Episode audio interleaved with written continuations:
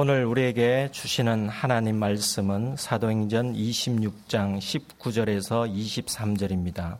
아그리빠 왕이여 그러므로 하늘에서 보이신 것을 내가 거스르지 아니하고 먼저 다메섹과 예루살렘에 있는 사람과 유대 온 땅과 이방인에게까지 회개하고 하나님께로 돌아와서 회개에 합당한 일을 하라 전함으로 유대인들이 성전에서 나를 잡아 죽이고자 하였으나 하나님의 도우심을 받아 내가 오늘까지 서서 높고 낮은 사람 앞에서 증언하는 것은 선지자들과 모세가 반드시 되리라고 말한 것밖에 없으니 곧 그리스도가 고난을 받으실 것과 죽은 자 가운데서 먼저 다시 살아나사 이스라엘과 이방인들에게 빛을 전하시리라 함이니이다 하니라. 아멘. 바울은 지금 아그리빠 왕의 요청으로 베스도 총독이 개최한 청문회장에서 자기를 변증하고 있습니다. 바울에게 자기 변증은 주님을 증언하는 것이었습니다. 예수님께서 당신을 부정하면서 교회를 짓밟던 바울을 다메섹 도상에서 마치 핀셋으로 집어내듯 불러내신 것은 세상 사람들의 눈을 뜨게 해주는 당신의 휘페레테스와 마르티스로 사용하시기 위함이었습니다. 바울을 통로로 삼아 세상 사람들로 하여금 죄 사함을 얻게 해 주실 뿐만 아니라 당신을 믿어 거룩한 교회의 일원이 되게 해 주시기 위함이었던 것입니다. 예수님의 부르심에 응답한 바울은 유대인들은 물론이고 이방인들에게까지 복음을 전했습니다. 20절의 증언처럼 회개하고 하나님께로 돌아와서 회개에 합당한 일을 하라는 것이었습니다. 우리말 회개하라는 의미의 헬라어 동사 메타노에오는 머릿속 생각이나 심적 상태를 뜻하지 않습니다. 그것은 반드시 행동을 수반하는 단어로 삶의 길과 방향을 바꾸라는 말입니다. 그래서 바울은 회개하고 하나님께로 돌아와서 회개에 합당한 일을 하라고 외쳤습니다. 바울의 변증 내용을 빌어 설명하자면 어둠에서 빛으로 사탄의 권세에서 하나님께로 돌아와 죄 사함을 얻고 예수님을 믿어 거룩한 교회의 일원으로 살아가라는 말이었습니다. 하지만 바울이 복음을 전하는 곳마다 유대인들이 바울을 죽이려고 했습니다.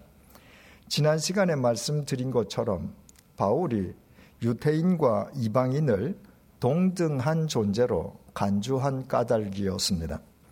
유대인들은 하나님의 선민인 자신들에게만 보장된 구원을 짐승 같은 이방인도 받을 수 있다고 주장하는 바울의 그 주장을 도저히 받아들일 수 없었습니다. 더욱이 스스로 거룩하고 의로운 하나님의 선민임을 자처하는 유대인들에게 바울이 회개하고 돌아서라고 외쳤다는 것은 너희들의 믿음과 삶이 틀렸다는 말이었으니 그 또한 유대인들로서는 용납할 수 없는 일이었습니다.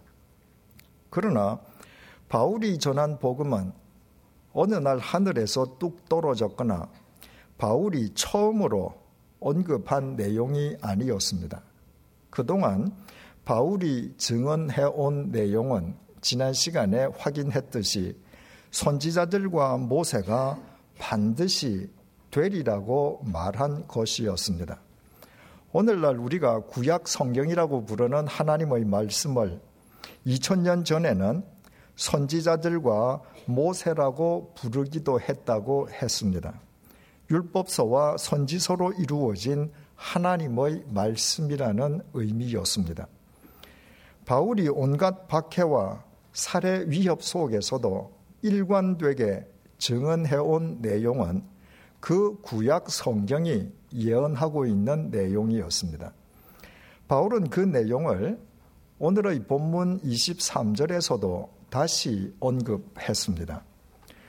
곧 그리스도가 고난을 받으실 것과 죽은 자 가운데서 먼저 다시 살아나사 이스라엘과 이방인들에게 빛을 전하리라 함이니이다 하니라. 인간을 구원하기 위해 이 땅에 오실 메시아가 인간의 죄값을 대신 치르시고 죽으셨다가 다시 살아나셔서 유대인들과 이방인들 모두에게 생명의 빛을 전해주실 것이라는 내용이었습니다. 하지만 바울의 이 증언을 유대인들은 더더욱 수용할 수 없었습니다. 통일 왕국이었던 이스라엘은 솔로몬 왕 사후에 남왕국과 북왕국으로 분열되고 맙니다. 분열은 약화와 쇠퇴를 의미하기 마련입니다. 북왕국은 주전 722년 아시리아 제국에 의해 그리고 남왕국은 주전 586년 바빌로니아 제국에 의해 각각 멸망당하고 말았습니다. 그 이후 이스라엘은 페르시아 제국과 헬라 제국의 지배를 받았고 본문 당시에는 로마 제국의 식민지였습니다. 나라를 잃고 수백 년 동안이나 이 민족의 지배를 연이어 받던 유대인들은 세월의 흐름과 정비례해서 그들을 구원해 줄 메시아를 더욱 강렬하게 열망하였습니다. 그들이 열망한 메시아는 두말할 것도 없이 로마 제국의 압제에서 그들을 해방시켜 줄 정치적인 메시아였습니다. 이를테면 400년에 걸친 이집트의 노예살이에서 이스라엘 백성을 해방시킨 모세 같은 메시아를 열망한 것입니다. 그런 관점에서 볼 때 나사렛 예수는 어떤 경우에도 메시아일 수 없었습니다. 나사렛 예수란 나사렛 출신의 예수라는 의미입니다. 당시 나사렛은 달동네 빈민촌의 대명사였습니다. 달동네 출신 예수의 근거지는 성인이 되기까지 가난한 사람들이 모여 사는 변방 갈릴리였습니다. 그는 단 한 번도 정규 교육을 받은 적이 없었습니다. 자신이 메시아라면서도 그의 수하에는 단 한 명의 군인도 없었습니다. 그 자신이 적군을 물리칠 무기를 지니고 있지도 않았습니다.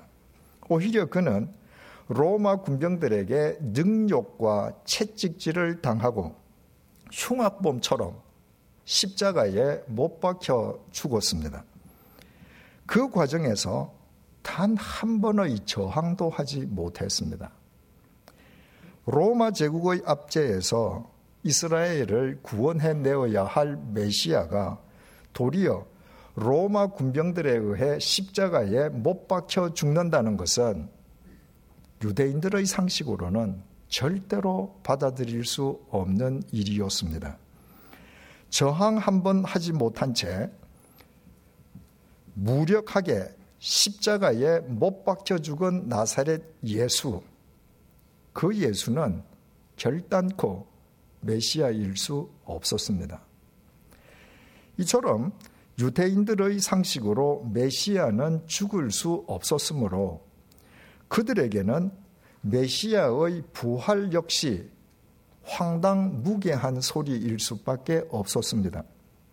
당시에 바리새인들처럼 부활을 믿는 유대인들도 있긴 있었습니다.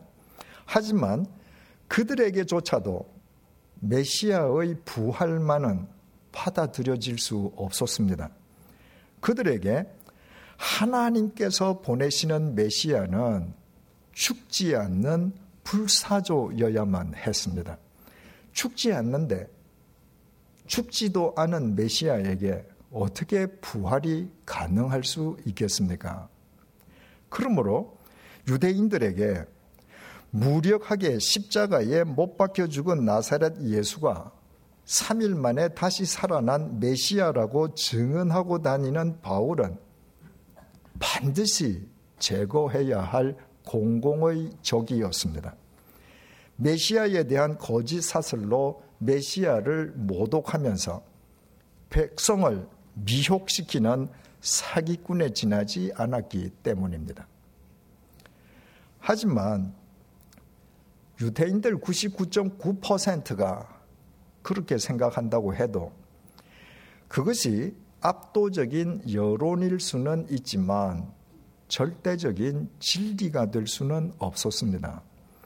하나님께서는 구약 시대의 이사야 선지자를 통해서 당신이 이 땅에 보내실 메시아에 대해 이미 다음과 같이 밝히셨습니다. 이사야 53장 2절에서 9절 말씀입니다. 그는 주 앞에서 자라나기를 연한 순 같고 마른 땅에서 나온 뿌리 같아서 고운 모양도 없고 풍채도 없은즉 우리가 보기에 흠모할 만한 아름다운 것이 없도다.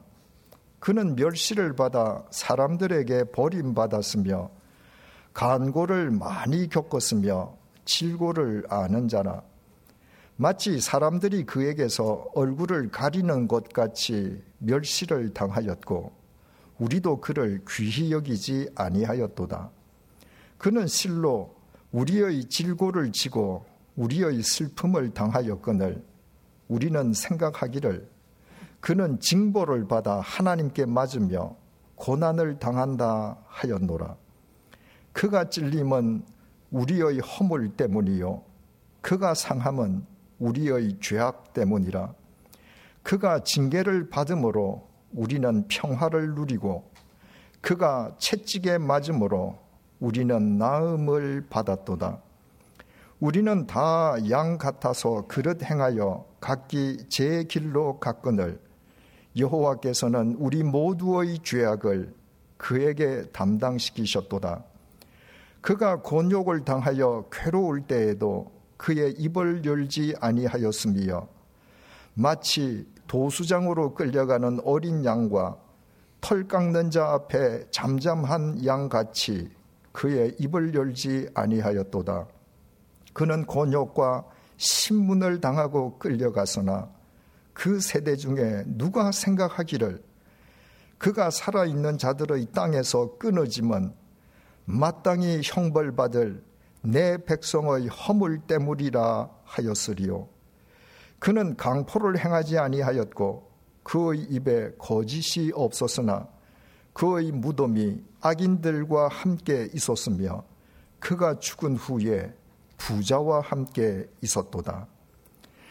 이사야 선지자는 예수님께서 이 땅에 오시기 700년 전에 로마 군병들에게 붙잡혀 능욕당하시며 강도와 함께 십자가에 못 박혀 죽으시고 부자 아리마대 요셉의 무덤에 장사될 예수님의 최후를 마치 자신의 눈으로 보는 듯이 정확하게 기록했습니다.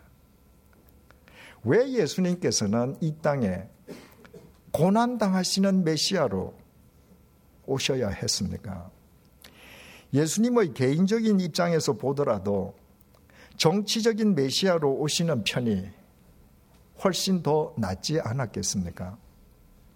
하나님의 능력을 지니신 예수님께서 정치적인 메시아로 오신다면 로마 제국을 몰아내는 것은 식은 죽 먹기처럼 쉬운 일 아니었겠습니까? 로마 제국의 압제에서 동족을 해방시키고 경제적인 번영까지 안겨준다면 그 얼마나 영웅적이고도 전설적인 메시아가 되겠습니까? 그런데도 왜 예수님께서는 화려한 그 길을 스스로 버리시고 비참한 고난과 죽음의 길을 선택하신 것입니까? 정치적인 메시아가 혹 인간의 육체적 안녕과 경제적 번영을 보장해 줄 수는 있어도 그보다 더 중요한 문제, 다시 말해 죄와 죽음의 문제를 해결해 줄 수는 없기 때문입니다. 1945년 8월 15일 우리 민족은 36년에 걸친 일제의 식민 통치에서 해방되었습니다. 하지만 그 정치적인 해방이 죄와 죽음으로부터의 해방까지 포함한 것은 결코 아니었지 않습니까? 이미 말씀드렸듯이 인간은 육체적 안녕과 경제적 번영만으로 촉한 고기 덩어리가 아닙니다. 하나님께서 창조하신 인간은 영적 존재입니다. 영적 존재에게 필수적인 것은 죄와 죽음으로부터의 해방입니다. 바로 그 해방을 인간에게 주시기 위해서 예수님께서는 반드시 고난받는 메시아로 이 땅에 오셔야만 했습니다. 당신이 십자가의 제물이 되시어 인간이 받아야 할 죽음의 형벌을 대신 받아주시기 위함이었습니다. 하지만 예수님의 죽음만으로는 인간의 죄의 문제만 해소될 뿐, 인간의 죽음의 문제는 여전히 미해결 상태로 남아 있을 수밖에 없습니다. 하나님께서는 인간의 죄값을 대신 치르시기 위해 십자가의 제물로 죽으신 예수님을 그냥 죽음 속에 내팽개쳐 두신 것이 아니었습니다. 하나님께서는 죽음 한가운데에서 예수님을 3일 만에 다시 살아나게 하심으로 인간에게 영원한 생명의 길까지도 열어 주셨습니다. 누구든지 회개하고 메시아이신 예수님을 향해 돌아서기만 하면 죄와 죽음의 속박으로부터 온전히 해방되게 해 주신 것입니다.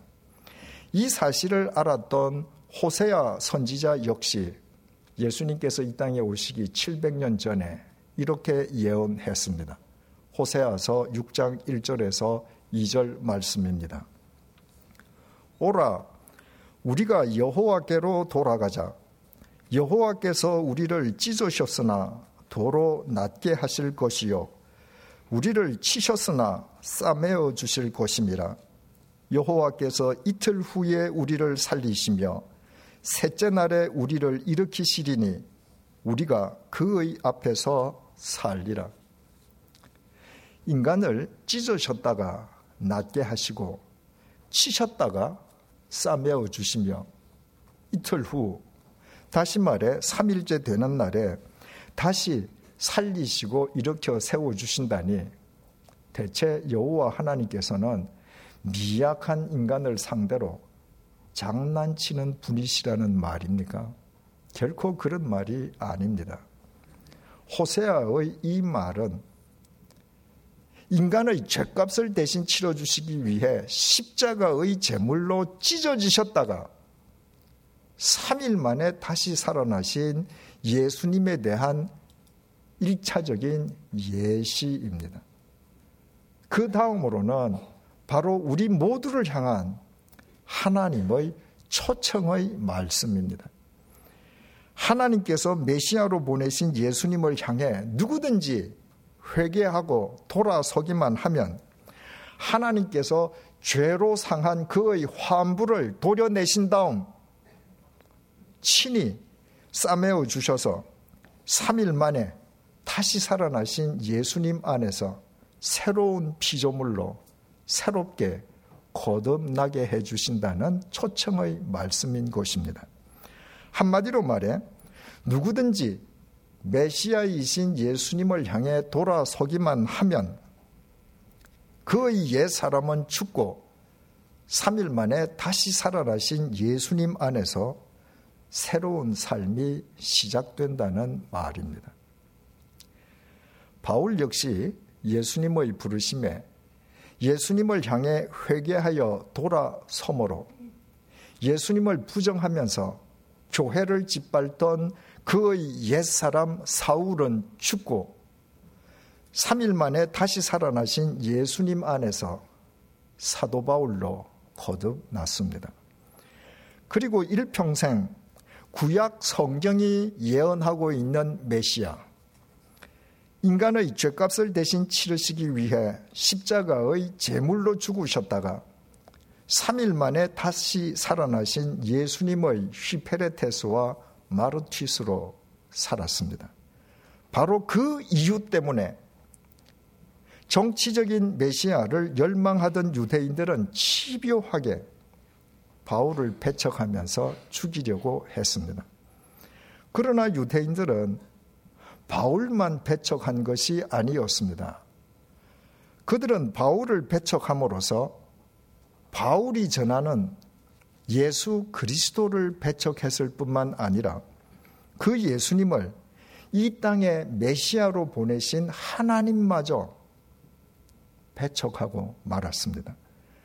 그들 자신이 예수님을 향해 회개하고 돌아서므로 죄와 죽음의 덫에서 해방될 수 있는 생명과 구원의 기회를 스스로 영원히 박차버린 셈이었습니다.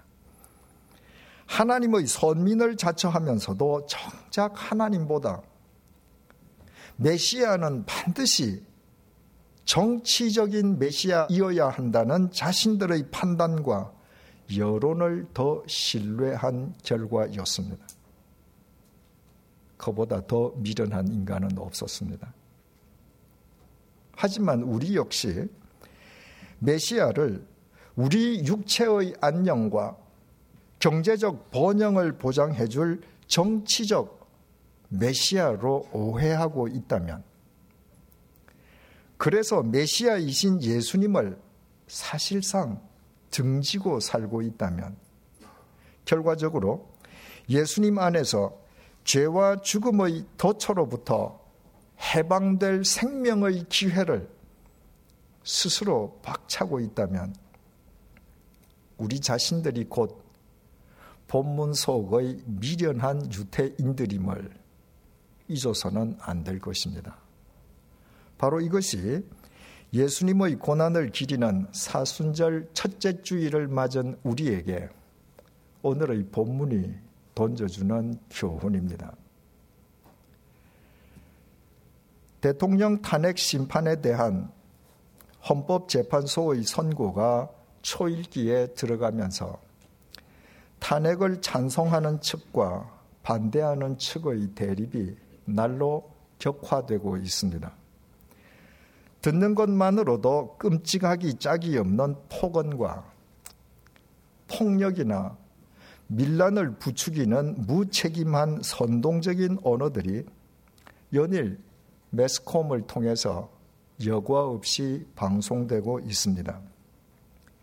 이 국가 누란의 위기 속에서 정치인들은 국민 통합을 꾀하려 하기보다 여전히 자신들의 정치적 입지를 고수하기 위해 이합 집산을 계속하고 있습니다. 그리고 대통령 출마를 선언한 후보들은 저마다 자신만이 실타래처럼 뒤엉켜 있는 이 나라의 난제를 모두 해결할 수 있는 메시아인 것처럼 주장하고 있습니다. 이렇게 해서는 탄핵 심판이 인용되든 반대로 기각되든 우리는 탄핵을 통해 모든 것을 송두리째 잃을 뿐 얻는 것이 얻는 것이라고는 아무것도 없을 것입니다. 민주주의의 특징은 다수결의 원리에 있습니다. 하지만 다수의 횡포로부터 소수를 보호하기 위한 제도적인 장치가 법치주의입니다. 법치주의가 이루어지지 않으면 우리 사회는 다수 혹은 힘이 세고 목소리 큰 사람들이 전횡을 일삼는 무법천지가 되고 맙니다. 이런 의미에서 민주 시민은 특히 정치 지도자들은 사법부의 판결을 존중해야 합니다. 지금 탄핵을 찬성하는 측과 반대하는 측 모두 촛불 집회와 태극기 집회에 얼마나 많은 인원을 동원하느냐에 따라 헌법재판소의 판결이 달라지는 것처럼 새 과시에 몰두하고 있습니다. 그것은 법치주의가 근간을 이루는 삼권 분립의 균형과 조화를 깨뜨리고 5천만 국민이 한데 어우러져 살고 있는 우리 사회를 무법천지로 만들자는 것과 같습니다. 헌법재판소의 선고를 불과 며칠 앞둔 지금은 양측 모두 새를 과시할 때가 아니라 이 나라의 미래를 위해 어떤 선고가 내려지든 겸허하게 받아들일 마음의 준비를 해야 할 때입니다. 미국의 대통령 선거는 선거 인단에 의한 간접 선출 방식을 택하고 있습니다. 미국의 각 주에서 가장 많이 득표한 후보가 그 주의 선거인단 표를 독식하는 방식입니다.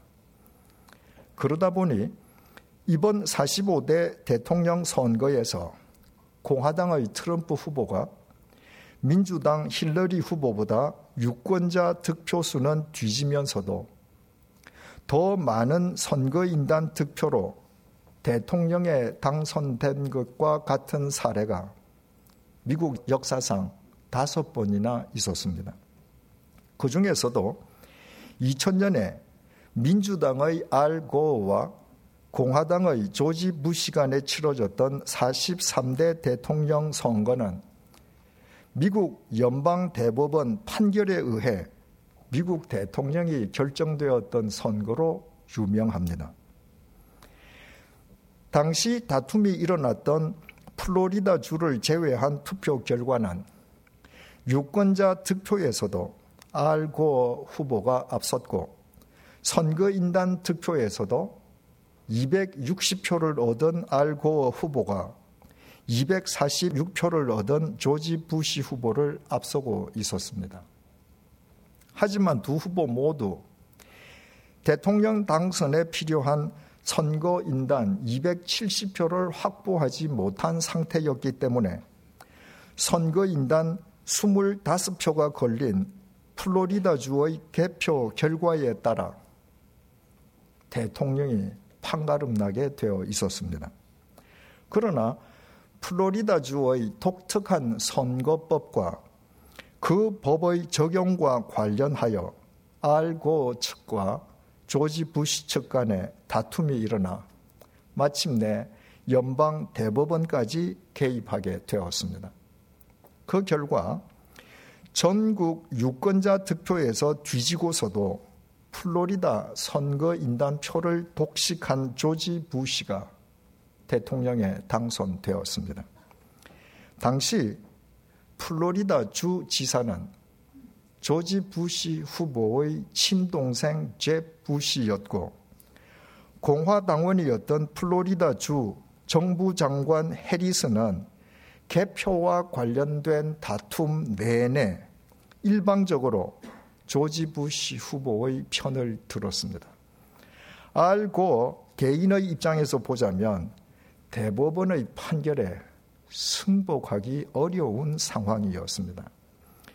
하지만 알고는 민주사회의 정치 지도자답게 결과에 깨끗하게 승복했습니다. 당시 그의 승복 연설 가운데의 일부를 읽어 드리겠습니다. 어느 유명한 로스쿨의 도서관에는 다음과 같은 좌우명이 새겨져 있습니다.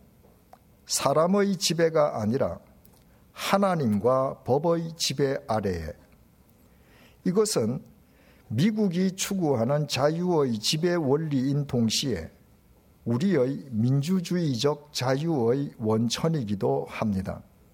저는 이것을 이번 선거를 둘러싼 다툼의 지침으로 삼으려고 애를 썼습니다. 그것이 지난 다섯 주간 이 모든 복잡한 문제들에 대한 심리 과정을 거치는 데 있어 우리나라의 지침이 되었듯이 말입니다. 이제 연방 대법원의 판결이 내려졌습니다. 저 개인적으로는 그 판결에 강하게 반대하지만 그러나 재론의 여지 없이 저는 그 판결을 수용합니다. 저는 다음 주 월요일에 선거인단이 비준할 최종 결과 역시 수용할 것입니다. 그리고 우리 민주주의의 신장과 국민의 단결을 위해 오늘 밤 저는 그 모든 결과에 대한 승복을 선언합니다. 이번 선거는 참으로 특이하였습니다. 하지만 뒤늦게 봉합된 갈등이 예기치 못한 하나님의 섭리 아래 우리 모두를 위한 새로운 공통 기반을 조성하게 해 줄 것입니다. 우리가 같은 역사와 같은 운명을 함께 짊어진 한 국민임을 다시금 상기시켜 줄 것이기 때문입니다. 역사적으로 대중의 의지에 도전하여 뜨겁게 논박하고 치열하게 싸웠던 수많은 다툼의 예가 있어 왔습니다. 결론에 이르기까지의 몇 주 동안에는 논쟁이 지속되었지만 일단 결론이 내려지면 승자든 패자든 화해의 정신으로 그 결과에 깨끗하게 승복하여 왔습니다. 우리 역시 그렇게 하십시다. 나의 친구 여러분들이여, 누군가에게도 말한 적이 있었듯이 이제는 제가 물러가야 할 시간입니다. 알고 자신은 동의할 수 없었지만 그는 연방 대법원의 판결을 하나님의 섭리로 받아들이고 민주주의의 신장과 미국 국민의 단결을 위해 그 판결에 깨끗하게 승복했습니다. 미국이 현재 당면하고 있는 온갖 문제에도 불구하고 여전히 위대하다면 미국에는 이런 위대한 정치 지도자들이 있기 때문입니다. 법치가 부정되는 곳에서는 민주사회도 정의로운 사회도 불가능합니다. 헌법재판소가 탄핵 심판에 대한 선고를 어떻게 내리든 자신의 정치적 입지를 위해 불복을 선동하는 정치인이 있다면 여야를 막론하고 우리 모두 힘을 합쳐 투표를 통해 그런 비민주적이고도 무책임한 정치인을 영영 퇴출시켜야 할 것입니다. 우리 교회에도 탄핵을 찬성하여 열심히 촛불 집회에 참석하는 분도 있고 탄핵을 반대하면서 태극기 집회에 앞장서는 분들도 있습니다. 그러나 그동안 그분들이 교회에서 서로 상대에 대해 얼굴 붉히는 일이 단 한 번도 없었다는 사실에 대해 저는 담임 목사로 깊이 감사하고 있습니다. 서로 생각과 입장은 달라도 다 함께 나라를 사랑하고 있다는 상대의 진심을 서로 믿어 주었기 때문일 것입니다. 이제 우리 모두 헌법재판소 너머에서 지금 이 순간에도 이 나라의 역사를 치밀하게 주관하고 계시는 하나님을 바라보십시다. 그리고 우리 각자가 동의할 수 없는 결과가 나오더라도 알고처럼 하나님의 섭리로 받아들여 겸허하게 승복하면서 오히려 이 나라를 이 지경으로 만드는데 공범이었던 우리 자신을 회개하십시다. 십자가에 우리의 옛 사람을 못 박으며 하나님의 말씀으로 우리 자신들을 탄핵하십시다. 예수님 안에서 죄와 죽음의 속박으로부터 해방된 그리스도인이 되십시다. 그때 하나님께서 우리를 통해 이 나라의 환부를 도려내시고 친히 싸매어 주시며 3일 만에 다시 살아나신 예수님 안에서 이 나라를 새로운 대한민국으로 소생시켜 주실 것입니다. 기도하시겠습니다.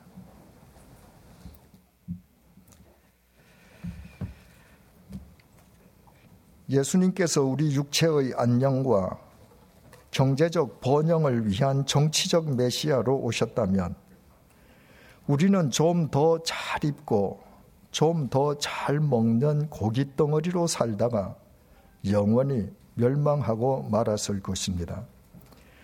그러나 예수님께서 우리를 영원히 살려주시기 위해 고난받는 메시아로 와 주셨음을 감사합니다.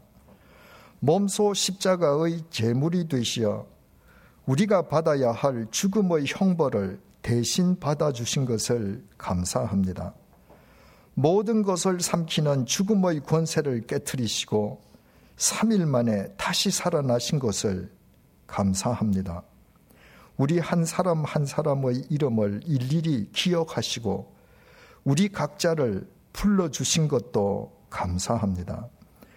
우리 모두 사순절 첫째 주일을 맞아 사도 바울처럼 예수님의 부르심에 응답하여 예수님을 향해 회개하며 확실하게 돌아서게 해 주십시오. 예수님 안에서 죄와 죽음의 속박으로부터 해방된 그리스도인으로 살아가게 해 주십시오. 우리가 예수님의 십자가로 우리의 옛 사람을 탄핵하지 않으면 예수님 안에서 새로운 피조물로 거듭날 수도 없음을 잊지 말게 해 주십시오. 대통령 탄핵 심판 선고가 초일기에 들어갔습니다. 8명의 헌법 재판관들을 이 시점의 재판관으로 세우신 분이 하나님이시오매 그들을 통해 하나님의 뜻이 이루어지게 해 주십시오. 그동안 탄핵에 찬성해왔던 혹은 반대해왔던 우리 국민 모두 헌법재판소의 선고에 겸허하게 승복하게 해 주십시오.